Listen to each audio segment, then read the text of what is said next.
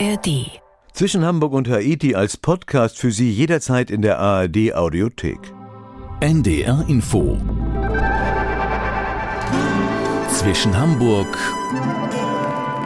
und Haiti.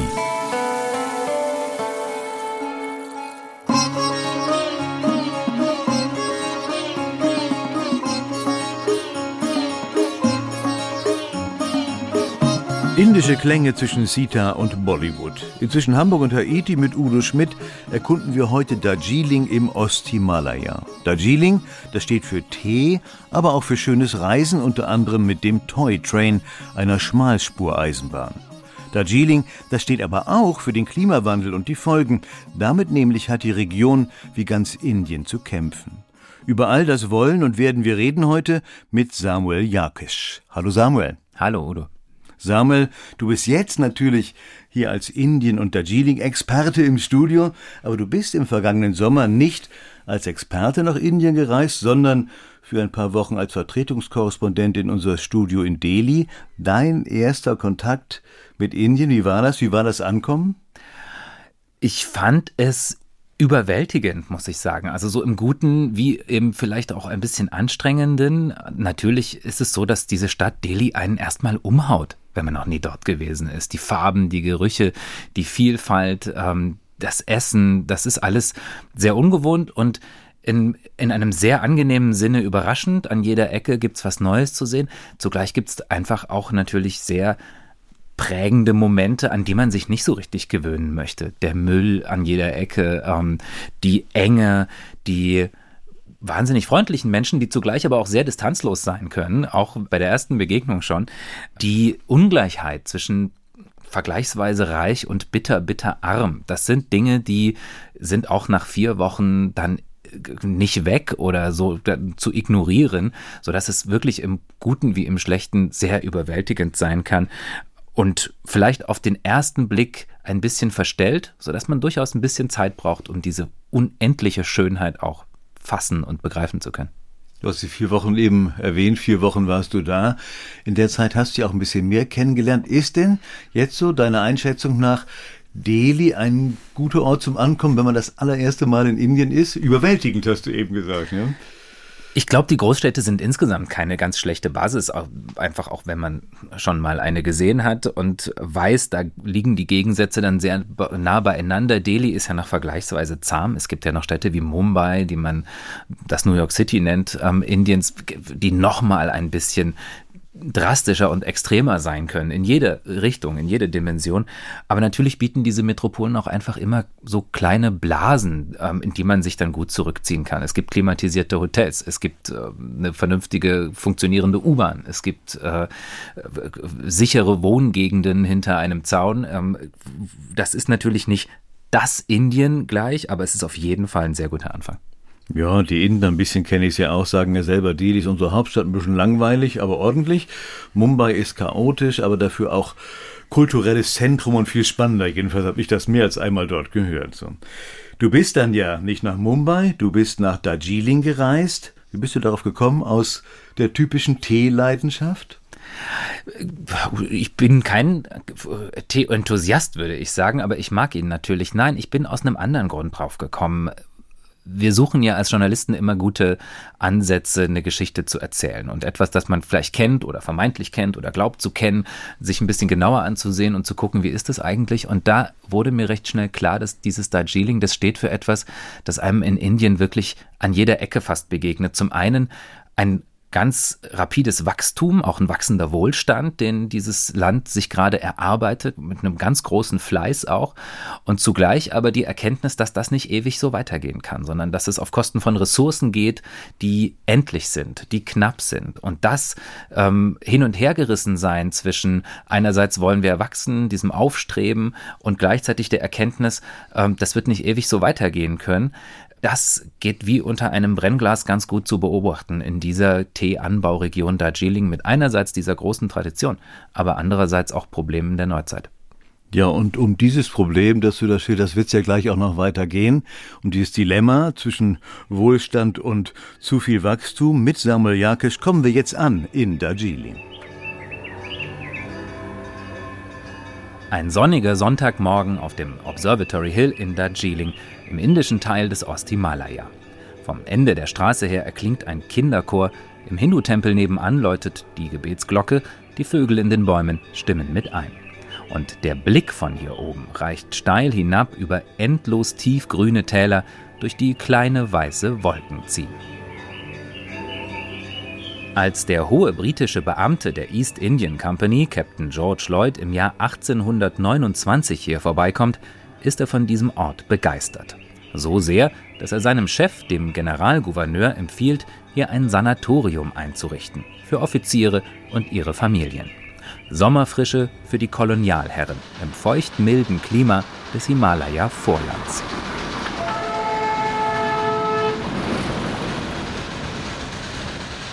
Das dampfende Wahrzeichen der Stadt kommt 50 Jahre später hinzu.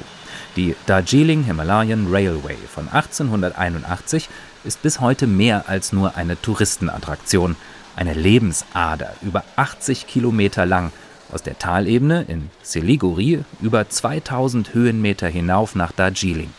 Toy Train wird die dampfbetriebene Schmalspur-Eisenbahn hier genannt, weil sie so klein ist wie ein Spielzeug und so dicht an den Häusern und Hütten vorbeirauscht, dass ihre Gleise beinahe durch die Kinderzimmer führen. Als Mark Twain 1896 in diesen Zug steigt, notiert er in seinem Reisetagebuch Die Reise mit dem Zug hinauf auf den Berg geht über 40 Meilen und man braucht dafür acht Stunden. Sie ist so wild und interessant, aufregend und bezaubernd. Sie sollte besser eine ganze Woche dauern. 1969 wird die Darjeeling Himalayan Railway sogar zum Kinostar. Im Bollywood-Klassiker Aratana singt der Titelheld seiner Angebeteten in diesem Zug von seiner Liebe vor.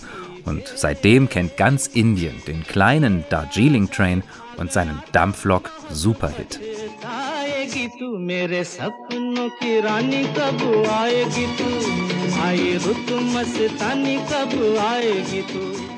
Ihren neuen Erholungsort konzipieren die britischen Stadtplaner zunächst für gerade mal 10.000 Einwohner. Doch schon bald stellt sich heraus, das milde Bergklima eignet sich nicht nur hervorragend zum Ausspannen, sondern auch zum Anbau von Tee. Als die East India Company das wirtschaftliche Potenzial erkennt, heuert sie tausende nepalesische Arbeiter aus der Region an. Die indigene Bevölkerung der Bhutia und Lepcha werden aus den umliegenden Wäldern vertrieben, die Bäume abgeholzt und gigantische Teeplantagen errichtet.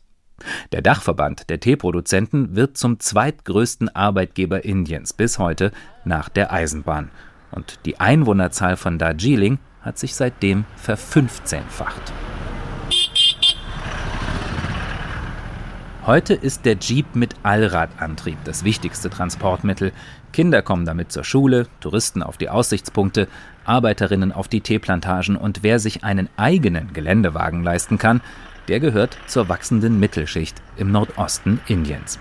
Der Verkehr ist hier also auch eine Art Wirtschaftsindikator und gemessen am Lärm und dem Dieselgestank müsste es Darjeeling heute prächtig gehen. Minket Lepcha sieht das aber anders. Sie ist Umweltaktivistin, Dokumentarfilmerin und eine Nachfahrin des indigenen Bergbauernvolkes der Lepcha. The kind of change that has happened in Darjeeling, it's, it's massive. Darjeeling hat sich so massiv verändert. Man weiß gar nicht, was man zuerst nennen soll. Für mich stehen die Themen Wasser und Gesundheit im Vordergrund. Die Gesundheit der Menschen hier hat sich stark verschlechtert. Darüber spricht nur kaum jemand. Früher war die Stadt ein Sanatorium. Heute ist es umgekehrt. Viele Bewohner müssen regelmäßig ins Krankenhaus wegen unzureichender Ernährungssicherheit und wegen der Wasserprobleme. Das Wissen um die Natur in Darjeeling und dass diese zwar reichhaltig ist, aber auch sehr empfindlich, sei den Menschen verloren gegangen sagt Minkett. Uns ist in der Schule niemals beigebracht worden, wo unser Wasser eigentlich herkommt, welche Bäume ursprünglich hierher gehören und welche eigentlich nicht. Die Menschen wachsen hier auf, ohne ein Bewusstsein für unsere Ressourcen zu entwickeln.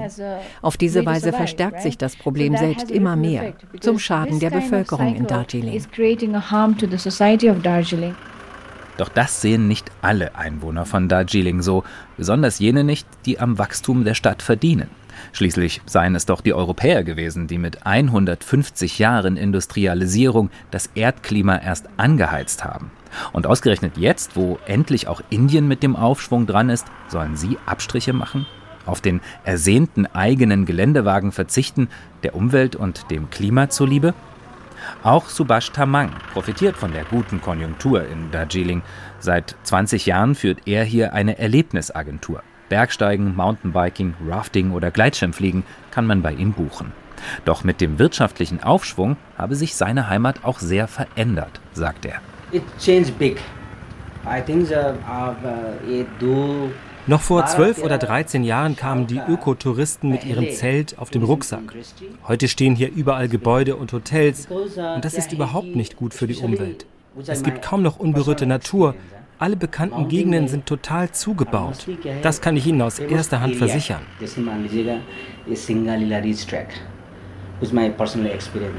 Tea, Tourism and Train. Der Dreiklang aus Teeanbau, Tourismus und seinem legendären Zug hat Darjeeling Wohlstand gebracht. Aber dieses Wachstum stellt heute die Stadt, seine Bewohner und seine Besucher vor große Probleme. Und dann ist da auch noch die Sache mit dem Klimawandel. Es passieren immer mehr Erdrutsche. Es gibt kein vernünftiges Abwassersystem. Die Verschmutzung nimmt zu und das Wasser wird knapp.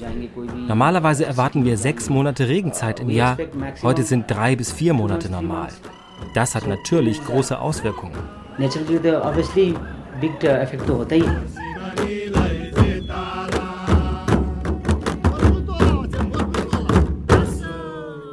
Der Dreiklang aus Tee, Tourismus und Toy Train ist zum Problem geworden. Samuel, kannst du jetzt Reisen nach Darjeeling noch guten Gewissens empfehlen?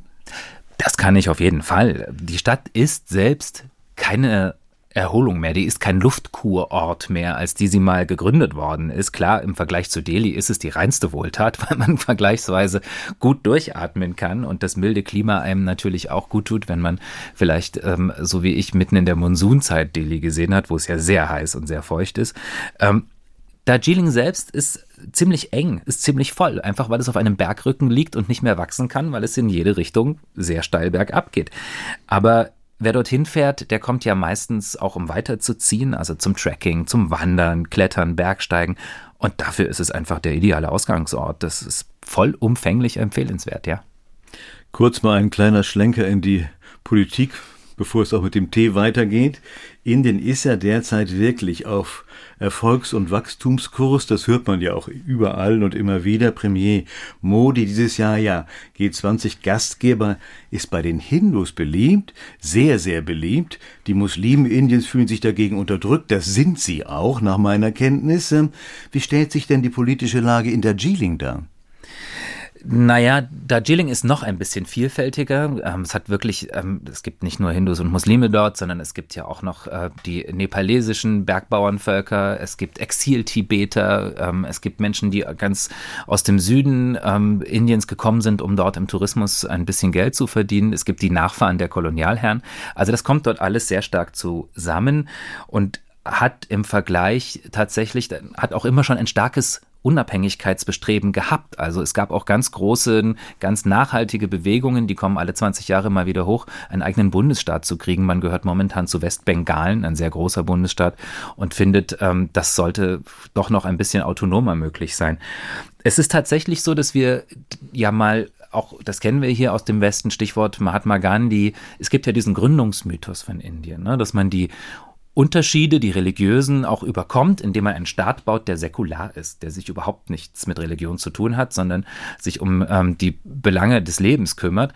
Und das ist tatsächlich gerade in Rückabwicklung. Also Narendra Modi, ähm, der sitzt einer ich möchte sagen, national-hinduistischen Bewegung vor, die sagt, nein, Indien ist dezidiert hinduistisch und ähm, er verknüpft das auch, wo es geht, indem ähm, das Parlament von Priestern geweiht wird oder so. Wann immer sich die Gelegenheit bietet, bezieht er sich darauf. Aber das ist in der Tat natürlich vollkommen anders und gerade in so vielfältigen Gegenden, wie Darjeeling zweifellos eine ist, auch nicht unumstritten. Und jetzt? Wieder weg von der Politik zum Tee. zum Darjeeling First Flush, zur ersten Ernte im Frühling. Samuel, was zeichnet den Darjeeling-Tee aus? Kann man ihn wirklich so klar geschmacklich abgrenzen? Es gibt viele Leute, die sagen, sie können es. Mir persönlich in der Blindverkostung zwischen einer Tasse Assam-Tee, der irgendwie 100 Kilometer weiter im Flachland angebaut worden ist, ich weiß nicht, ob mir das gelingen würde. Aber es ist tatsächlich so, dass diese Darjeeling-Gegend, die zeichnet natürlich ihre sehr besonderen Voraussetzungen aus. Sie liegt sehr hoch. Die Höhe, das Klima, einerseits sehr feucht, mild, warm, andererseits kommt kalte Luft aus den noch höheren Gegenden runtergeweht. Und das sorgt dafür, dass diese Pflanzen dort die Nährstoffe aus dem Boden, aus dem sehr reichhaltigen Boden in Darjeeling mit einem langsamen Wachstum sehr intensiv aufnehmen können. So die, weit die Wissenschaft. Und die sagt, dass dadurch dieser Darjeeling-Tee ein besonderes Aroma entwickelt, viel stärker als aus dem Flachland. Und natürlich kann man das schmecken. Und der First Flush, die erste Ernte in der Saison, im März meistens geht es los, die ist nochmal besonders leicht, floral, blumig wird sie beschrieben und mir schmeckt sie einfach nur gut. Dann jetzt mit Samuel Jakisch auf die Teeplantage. You have to pluck only two leaves in a bud, like like that. Nur die frischen Triebe werden bei der Teeernte gepflückt. Two Leaves and a Bud, zwei Blätter und die Blattknospe zwischen Daumen und Zeigefinger. Naresh Parikh ist der Geschäftsführer des Tumsong Tea Estate. Er ist um die 50, athletisch, trägt einen dunklen Schnurrbart und ein breites, strahlendes Lächeln. Stolz steht er auf einem der steilen Abhänge seiner 114 Hektar großen Teeplantage. Das Panorama vor ihm ist atemberaubend. Dunkelgrüne Täler schieben sich ineinander, am Horizont glänzen schneebedeckte Bergspitzen. Zwischen den etwa hüfthohen Teebüschen schwirrt ein Dutzend Arbeiterinnen in bunten Gummistiefeln umher. Mit schnellen Handgriffen pflücken sie die frischen Teeblätter und werfen sie in die Körbe auf ihren Rücken. Naresh bittet seine Gäste mit einer großen Handgeste in seinen alten weißen Jeep für eine Rundfahrt durch sein Reich. Wir fahren jetzt auf die Spitze der Plantage auf 1800 Meter Höhe. Gerade sind wir noch auf 1450 Meter. Es geht also 300 Höhenmeter hinauf. Mit viel Routine steuert der Chef den Wagen über die felsigen Wege am Abhang entlang und beginnt seine Führung mit einem landwirtschaftlichen Grundlagenseminar. Die Teepflanze, aus der grüner, weißer und schwarzer Tee hergestellt wird, in Darjeeling, Assam oder anderswo, ist überall dieselbe Art, Camellia sinensis. Auch Chinastrauch genannt, denn von dort kommt er ursprünglich. Jedes Jahr werden die Büsche wieder zurückgeschnitten und treiben neu aus. Jede einzelne der Zehntausenden Pflanzen, die man hier links und rechts sieht, wurde also vor mehr als 150 Jahren von den Briten hier eingepflanzt, nachdem diese erkannt hatten, wie gut sie im besonderen Klima von Darjeeling gedeihen. Es gibt noch weitere Parameter, die Einfluss auf die Qualität des Tees haben. Die genaue Pflanzensorte, der Boden-pH-Wert, die exakte Höhenlage, die jeweilige Anbaumethode, der weitere Verarbeitungsprozess und natürlich die Marketingstrategie. Das ist Teeproduzentenhumor auf die Frage, ob man ein Bioprodukt zu Fairtrade-Preisen herstellt oder möglichst billig produziert. Hier in Tumsong wird 100% Bio angebaut. Manche Experten sagen sogar, in diesem Tal wachse der beste Darjeeling-Tee überhaupt.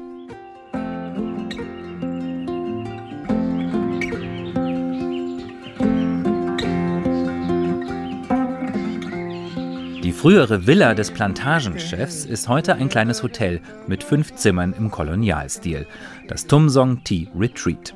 Bei gutem Wetter kann man hier aus den großen Fenstern den Gipfel des Kanchenjunga sehen, der dritthöchste Berg der Erde. Von dort oben weht eine kühle Brise hinab nach Darjeeling und verlangsamt das Wachstum der Teepflanze. In ihren Blättern entwickelt sich dadurch ein stärkeres Aroma. 1800 Menschen leben in kleinen Siedlungen auf der Teeplantage. Ein Drittel von ihnen arbeitet in der Teeproduktion. Die allermeisten sind Frauen, die bei Sonnenaufgang in kleinen Grüppchen losziehen. Am Nachmittag bringen sie dann ihre gefüllten Körbe hinunter ins Tal, zur Fabrik, ein hohes weiß getünchtes Gebäude. Dort werden die Blätter zunächst auf langen Sieben ausgebreitet, durch die von unten heiße Luft strömt. Das riecht intensiv, frisch und ölig. Die Blätter welken hier etwa einen halben Tag lang. Anschließend werden die Blätter gerollt. In hohen, gusseisernen Maschinen, fast 100 Jahre alt, zwischen großen gegeneinander walzenden Messingplatten. Dabei brechen die Zellwände der Teeblätter auf, der austretende Saft reagiert mit der Luft und die sogenannte Fermentierung beginnt. Als nächstes läuft der Tee durch den Trockenofen auf einem knackenden eisernen Fließband. Bei genau 95 Grad Celsius wird der Fermentationsprozess durch die Hitze wieder gestoppt, der Zellsaft trocknet an den Blättern und färbt sie schwarz. Nach dem Ofen muss der trockene Tee nur noch über diverse Rüttelplatten und Siebe sortiert werden. Die größeren Blätter werden direkt verpackt, die kleineren fallen durch den Rost, werden nochmal zerkleinert und landen später in einem Teebeutel. Exakt 2,5 Gramm Tee auf 4 Unzen Wasser, 90 Grad Celsius heiß, 5 Minuten ziehen lassen. Die erste Frühlingsernte heißt First Flush. Dieser Tee hat eine blumige Note und in der Tasse eine hellbraune bis goldene Farbe. Der Second Flush aus dem Sommer ist dann dunkler, schmeckt kräftiger, fruchtiger. Eine Erntesaison reicht vom hinduistischen Farbenfest Holi im Frühling bis zum Lichterfest Diwali im Spätherbst. Doch dieser einst so verlässliche Kalender habe sich heute verändert, sagt Naresh Parikh, denn das Wetter sei nicht mehr dasselbe wie in den letzten 150 Jahren. Früher war das Wetter in Darjeeling besonders geeignet für den Teeanbau. Das ist auch noch heute so, aber nicht mehr ganz wie früher. Der Regen war gleichmäßig verteilt auf vier bis fünf Monate Monsunzeit mit etwas Sonnenlicht zwischendurch. Und auch während der Trockenzeit gab es immer mal kleine Schauer. Das ist wichtig für die Gesundheit der Teepflanze und damit für unsere Produktion.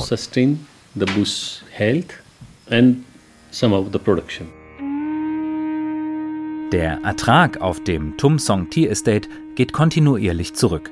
Vor 30 Jahren wurden 70 Tonnen Tee pro Jahr allein von dieser Plantage in alle Welt transportiert. Heute ist es im Schnitt noch etwas mehr als die Hälfte.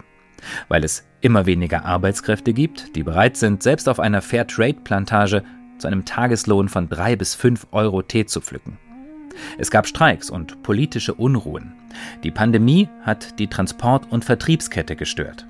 Die weltweite Nachfrage geht zurück. Doch all diese Faktoren bereiten ihm weniger Sorgen, sagt der Chef der Tumsong-Plantage, als das Klima. Darjeeling war immer bekannt dafür, praktisch frei von Schädlingen und Krankheiten zu sein wegen der Höhenlage. Seit es wärmer wird, kommen aber viele Schädlinge hier hoch, die wir eigentlich nur aus dem Flachland kennen. Wir beobachten ein völlig anderes Muster des Insektenbefalls.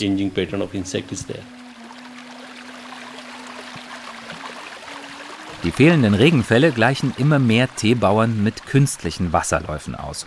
Und das ist ein Problem, sagt Dr. Sheraputia. Er ist Professor für Geographie am Darjeeling College. Laut seinen Untersuchungen bringt der Klimawandel hier im östlichen Himalaya nicht nur Wetterveränderungen mit sich, sondern auch einen wachsenden Mangel an Trinkwasser. Der wird noch verstärkt durch Tourismus und Landwirtschaft, gerade in Trockenzeiten. There is a huge gap in demand and supply in Darjeeling. Es gibt eine große Lücke zwischen Angebot und Nachfrage in Darjeeling. Unsere Hauptwasserquelle sind die Frischwasserquellen und die Wasserläufe aus den Bergen. Derzeit haben wir aber nur noch 22 aktive Quellen, deren Wasser wir auffangen können. Die Reservoirs sind nicht ausreichend gefüllt für die Menge der Bevölkerung hier. Dieses Problem wird jeden Tag größer. Als ökologische Ursünde bezeichnet der Experte für die Natur Darjeelings das Abholzen der Wälder. Denn wo Bäume stehen, regnet es häufiger, kann der Boden mehr Wasser speichern und ihr Schatten schützt die umliegenden Pflanzen. Diese Effekte bleiben heute aus. This. Die Vegetationsdecke im Darjeeling-Himalaya ist sehr fragil. Die wenigsten Menschen nehmen überhaupt wahr, wie stark sie sich verändert hat, weil es so langsam geschieht. Aber die Effekte auf uns Menschen sind enorm, zum Beispiel durch immer häufiger auftretende Naturkatastrophen, die auf den Klimawandel zurückgehen. भेट भयो आज हामी सिन्डिकेटको माझ हामी उभिछु तिम्रो बगलमा बिजी तिमी मोबाइलमा हेरेछु Ökologische Ursünden im Himalaya. Samuel, was müssen die Teeproduzenten in Zukunft tun, sich dem Klimawandel irgendwie anpassen? Ja, die Frage haben wir uns auch gestellt und zwar haben wir sie weitergeleitet an das Darjeeling Tea Research and Management Institute, eine Art Interessenverband der Teebauern und die analysieren auch seit Jahrzehnten die Böden auf den einzelnen Plantagen und pflegen eine Datenbank, wo sie genau sehen können, das wird seit Jahren nicht besser, sondern eher schlechter. Ähm, es gibt immer mehr Schädlinge, Pilzbefall, die Erträge gehen zurück. Und hier müssen sich, sagen uns die Experten, die Bauern einfach entscheiden, wollen sie auf Quantität gehen oder auf Qualität gehen. Und wenn sie sich für die Menge entscheiden, dann nutzen viele chemische Dünger und Pestizide, die haben Risiken, die bringen Krankheiten, vor allem bei den Arbeiterinnen auf der Plantage mit sich, auch ein Thema, über das nicht viel gesprochen wird. Und den Böden tut das auch nicht gut, die werden noch saurer davon. Und Wer sich aber für die Qualität entscheiden möchte, der muss ökologischen Anbau betreiben, der muss wieder Aufforstung machen, aufwendige Maßnahmen, Bodenpflege. Und das lohnt sich dann eben erst auf lange Sicht. So viel jetzt erstmal zum Tee, zum Darjeeling-Tee. Aber es gibt ja mehr in Darjeeling. Wem würdest du eine Reise dorthin empfehlen über den Tee hinaus? Ach, jedem. Also man muss wirklich kein Eisenbahnenthusiast sein oder jetzt ein ausgemachter Tee-Fan, um Darjeeling toll zu finden. Ich kann das jedem empfehlen, der gerne wandert, der gerne Aktivurlaub macht, der gerne Mountainbike fährt, Paragliding, Kajak, das geht dort alles, auch auf nachhaltige Weise übrigens. Also schwere Empfehlung für jeden, der einfach gerne draußen ist und sich auf eine wilde Natur gerne einlassen möchte. Wir sind jetzt in der irgendwie wilden Natur, in den Wäldern Darjeelings und wir bleiben auch beim Thema Klimawandel. In den dicht bewachsenen Wäldern auf den steilen Hängen von Darjeeling ist es alles andere als still. Dutzende Vogelarten sind zu hören, von irgendwo kräht immer ein Hahn und der Lärm der Zikaden ist kaum leiser als eine Hauptstraße. Doch geht man die verschlungenen Bergstraßen weiter, stößt man immer wieder auf größere Lichtungen. Teilweise sind ganze Abhänge kahlgeschlagen für den Brennholzbedarf der letzten 150 Jahre. In einem dieser kahlen Hänge steht eine Gruppe von Arbeitern, gekleidet in blaue Plastikplanen. Ihre Spitzhacken schlagen sie kraftvoll in den Boden, jeweils ein Loch etwa alle drei Meter. Ihr Chef ist ein stämmiger Mann, Anfang 50, im Flanellhemd mit einem Heavy-Metal-T-Shirt drunter. Pemba Chering Bhutia ist, wie man hier in Bengalen am Nachnamen erkennen kann, ein Nachfahre der Bhutia, also tibetischer Abstammung. Und er verantwortet das Programm mit dem Namen SERVE für die Umweltorganisation WWF plantation project is going on there. By next week we are doing the planting. Hier läuft unser Wiederaufforstungsprojekt. 12.000 junge Bäume pflanzen wir hier in der Gegend. Das wird hier an diesem Hang noch zwei bis drei Wochen dauern. Im ersten Jahr pflanzen wir die jungen Bäume und im darauffolgenden Jahr kümmern wir uns auch um ihre Pflege. Before we are doing the plantation, first year, then second year, third year we are maintaining. Durch den intensiven Teeanbau, die Rodung der Wälder sowie Hitze- und Regenfälle erodieren die Böden in Darjeeling. Und das ist schlecht für die Landwirtschaft und gefährlich für die Menschen. Erdrutsche und Sturzfluten werden immer häufiger. In der früheren Zeit wurden hier große Mengen der Bäume gefällt, auch von der Bevölkerung. Es war ihre einzige Lebensgrundlage.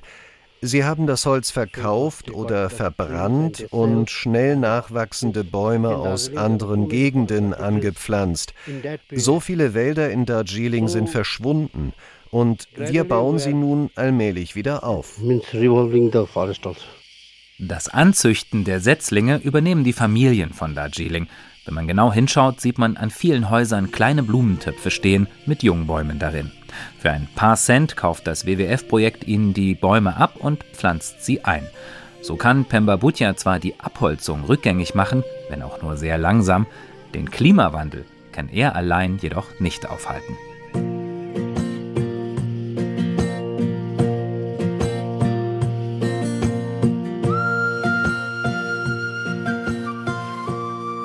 Wer nicht für eine Reise auf die Teeplantagen oder mit dem Toy Train nach Darjeeling kommt, der sucht vermutlich das Himalayan Mountaineering Institute. Das Bergsteiger-Grundlagentraining hier in dem gelb gestrichenen Campus ist weltbekannt und die erste Adresse für jeden, der die wirklich hohen Gipfel des Himalayas besteigen will. Fitness und Technik bekommt man hier antrainiert, inklusive Kletterübungen im Gletscher. Leiter des Instituts ist Captain Jai Kishan. Kaum jemand kennt die Berge von Darjeeling so gut wie er. Und was er jeden Tag sieht, macht ihm Sorgen. It is uh, melting with a faster pace or speed, you can call it. Die Gletscher schmelzen immer schneller. Unser Trainingsgebiet macht da keine Ausnahme. Früher konnten wir direkt hier nebenan im Kanchenjunga Nationalpark das Bergsteigen im Eis trainieren. Heute müssen wir erst drei Stunden lang trecken, um den Gletscher für das Training überhaupt zu erreichen. Now we have to, you know, do a trek, or you can say a short trek for three hours to reach the glacier to conduct glacier training. In seiner blauen Uniform der indischen Luftwaffe, umgeben von goldgerahmten Schwarz-Weiß-Fotografien, lehnt sich der Chef des Bergsteigerinstituts hinter seinem eindrucksvollen Schreibtisch zurück. Wenn es nach ihm ginge, würde er den Tourismus in Darjeeling sofort einschränken. Zum Beispiel mit einer Tourismusabgabe oder wenigstens die Zahl der Autos reduzieren. Man könnte genau abzählen, wie viele Autos hinein dürfen. So viele Genehmigungen werden erteilt, so viele dürfen reinkommen. Ja, wir brauchen die Touristen hier und sie sollen gerne kommen und die Gegend genießen, aber sie sollten dafür eine Ortstaxe zahlen müssen, die dann auf die Bevölkerung umgelegt wird, damit sie sich Brot und Butter leisten kann. Und den Müll, den die Gäste verursachen, wenn sie unsere Dienstleistung nutzen, den sollten sie auch wieder mit ins Tal bringen und ihn dort entsorgen. They should get back that trash back to their, you know, disposal places. Jai Kishan und das Institut leben von den Touristen in Darjeeling, ebenso wie die Plantagenbesitzer vom Teeanbau. Doch ihr Geschäft und ihre Existenz sind bedroht durch den Klimawandel und ausgereizte Ressourcen. Neben Tea, Tourism und Train gibt es noch ein viertes Wort mit T, das Darjeeling ausmacht: Tradition. Und die wird Darjeeling überwinden müssen. Der Tee kann so nicht einfach weiter angebaut werden. Den Tourismus hält die Stadt kaum noch aus und selbst die Betreibergesellschaft der Dampflokomotiven denkt inzwischen über alternative Antriebe nach. Denn ohne Veränderung hat Tradition keine Zukunft. Der Tee hat schon viele Krisen überstanden. Heute sagen manche, das Ende des Tees steht bevor. Ich glaube das nicht. Der Tee hat immer überlebt. Es ist eine Übergangsphase. Sie bringt Veränderung und Veränderung bringt immer Schmerz. Aber wer diesen Schmerz aushält, wer diese Phase übersteht, der wird am Ende der Sieger sein. Was immer die künftigen Auswirkungen des Klimawandels sein werden, sie werden nicht an den Grenzen Halt machen. Die Umwelt ist frei und grenzenlos. Ihre Entwicklung hier betrifft auch andere Staaten. Und mit dem Klimawandel ist es genauso. Also Our individual way of living, lifestyle, it's like you flush and you forget. Unser individualistischer Lebensstil beschränkt sich auf den Moment des Konsums. So sind wir aufgewachsen. Wegwerfen und vergessen. Uns fehlt das Bewusstsein, dass wir als Gemeinschaft aufeinander angewiesen sind. Wir schauen immer auf die Politiker, die unsere Probleme lösen sollen. Stattdessen sollten wir uns selbst fragen, was sind die Dinge, die wir nur haben wollen? Und was sind die Dinge, die wir wirklich brauchen? Denn der Wille kann unendlich sein. Because one can be unlimited, right? Alle müssen das Richtige tun. Samuel wird das gelingen im dynamischen, aber ja manchmal auch, wir kennen das ein bisschen chaotischen Indien.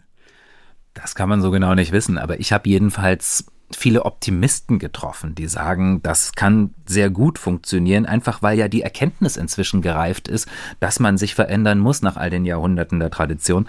Und Pemba zum Beispiel, der für die WWF dort ist und diese Wiederaufforstung betreibt, der hat erzählt, dass es jetzt in Darjeeling sogar einen Betrieb gibt, der umgestellt hat von Tee auf Orangenanbau, weil das jetzt geht in dieser Höhe. Das war jahrzehntelang für unmöglich gehalten. Aber das Klima lässt es eben jetzt zu und der ist auch sehr erfolgreich damit. Und das merken die Leute natürlich. Sie sehen, hier verändert sich was und der Rückgang des Ertrages der Teeindustrie, der kann dann auch Platz für Neues machen. Und genau das kann Indien ja ziemlich gut. Sich umstellen, improvisieren, neue Lösungen finden. Also ich glaube, es gibt Grund für vorsichtigen Optimismus. So, dann jetzt noch einmal weg von Darjeeling? Was empfiehlst du so nach deinen vier Wochen in Indien noch als Reiseziel? Zumindest kann ich sagen, was ich mir noch vorgenommen habe, denn vier Wochen sind auf gar keinen Fall genug für ein so großes Land. Ähm, Mumbai als große Großstadt Indiens, die, das kennt man, wenn man Großstädte mag. Kerala ist eine Empfehlung, die immer wieder kommt, liegt ganz im Süden und soll eine sehr aufregende Mischung bieten aus Bergen und Stränden. Dann gibt es das spirituelle Indien natürlich für ähm, Leute, die Varanasi entdecken wollen, eine der heiligsten Städte für Hindus, direkt am Ganges gibt den Bundesstaat Ladakh, wo es im Norden, wo es richtig hoch wird mit den Bergen, die Stadt Leh, eine der höchstgelegenen der Welt. Also es klingt sehr abgedroschen, aber Indien ist einfach so groß, so vielfältig, da ist für jeden was dabei. Womit wir schon mal so ein paar Akzente für weitere Sendungen gesetzt hätten, würde ich sagen. Diesmal waren wir mit Samuel Jakesh in Darjeeling. Samuel, ich danke dir. Sehr gerne. Und das war auch zwischen Hamburg und Haiti mit Udo Schmidt. Mit zum Haiti-Team gehören Sabine Korbmann und Florian Teichmann.